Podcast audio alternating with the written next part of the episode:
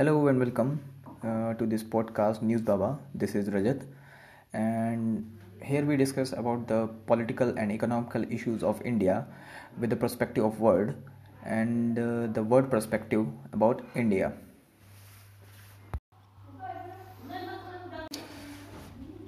Today's topic is unemployment rate in the graduates in India. Uh, education is positive, positively associated with the labor market participation.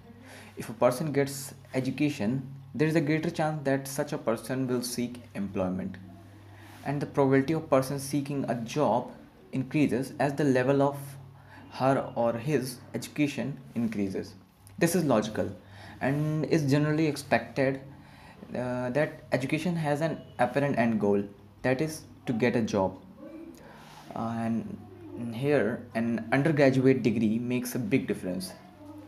We see this in the data that over uh, 62% of the population that has an undergraduate degree or more is in the labor force seeking a job. This doesn't mean that the 64s have an undergraduate degree. I said 62% of the population that has an undergraduate degree or more is in the labor force seeking a job. This proportion is way above the rest. I mean, if you take the proportion of the uh, below undergraduate that is 10th or 12th pass or some of who have just attended the school for uh, two or three grades and uh, uh one who who never had any uh, basic education so there uh, the participation is, rate is way low but in the graduate undergraduate force it is way way way high. The gap between graduate plus and the rest in terms of labor force participation is very large. Those who compete uh, completed their 10th graduate or more but not their undergraduate degree uh, they have only 43% participation rate. And as we go down the person with no education has an uh, labor participation rate of only 31% the labor participation at the lower end of the education spectrum is also very volatile. This phenomenon is of low and volatile labor force participation of the uneducated is worth a detailed study. The expectation was that people with no education would be more vulnerable and would be reluctant to remain out of the labor uh, labor force. But apparently they keep getting in and out of labor markets month after month. I mean they are not uh, uh, stable in certain job. They keep moving from one job to another. And the volatil- uh, volatility of the monthly labor participation rates decline as education increases. This is the common uh, phenomena. As the person's education increases the volat- this volatil- uh, volatility or the movement from one job to another job uh, this decreases by a great margin. So while overall uh, labor participation rate for india was at an all-time low at 42.4% in the november 2019 the labor participation rate for the graduate plus was at an all-time high of 62.9% in October 2019 and this was at its peak in November. Uh, as the basic education is becoming increasingly universal, the labor market in India has been a sharp has uh, been in a sharp fall fall in those who have no education. Correspondingly, the share of those who have some education has increased. The quality of human resources in the labor market is improving I mean, their education is improving as the basic education is uh, uh, has been made mandatory. But the quality of, uh, I mean, the share of the graduate plus in Indian labor market is very low. The graduate plus accounted for only 13.5% of the total employed in the 2019. Uh, this is a little bit improvement of uh, uh, over the 12.7% share which was in 2016 but it is still very low.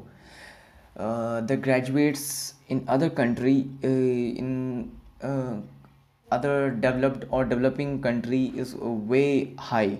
I mean in india the 13% of the population above the age of 25 year uh, is graduate. Only uh, you know uh, what i'm trying to see that the graduates account only 13% of the people above 25 age of 25 uh, while in uh, north korea uh, uh, in um, south korea it is uh, around 40% and in china it is 17% which is also very high. I mean so it could be argued that south korea has a very limited population but if we take the example of china it is also way forward uh, way ahead of india which is at 17% there is a difference of 4% now evidently india has a lot of work to do on providing tertiary education to a vast majority of its population. And this woes of industry has often complained about the low quality of labor in india.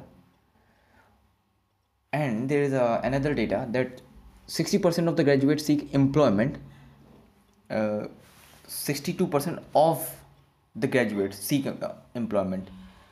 And of them only 51% are employed. Rest of the 11% are unable to find a job or they keep looking for one. So the question is are they unemployable or are the opportunities inadequate in number or they are poor in quality? Mm, possibly both. Both are true and uh, it is not just uh, the number. There is a you know uh, vortex of problem. I mean a huge number of problem in education and employment in india. And they are uh, first there's a proportion of graduate plus in india population is low. That is at only 13% second these graduates face the highest employment rate. Uh, sorry my mistake secondly these graduates face the highest unemployment rate the, employ- uh, the unemployment rate among the graduates is 17%. Third, the industries complain that the quality of graduate is not good enough for employment. And fourth, the rate of investment and therefore job creation is uh, insufficient to absorb addition to the labor market. I mean, it is not suitable uh, or uh, adequate to create a, a suitable, uh, sorry, uh, it is not adequate or uh, uh, sufficient to create a employable graduate. This seems a this seems to be a vicious cycle in which vast numbers of educated are not considered employment uh, employable and lack of investment leads to a low job opportunities. Not only uh, lack of investment but uh, ill managed policies which do not uh, show the results on the ground level they also lead to uh, you know, uh, you know waste wastage of resources or investment and at the end uh, causes to the uh, unemployment of the youth.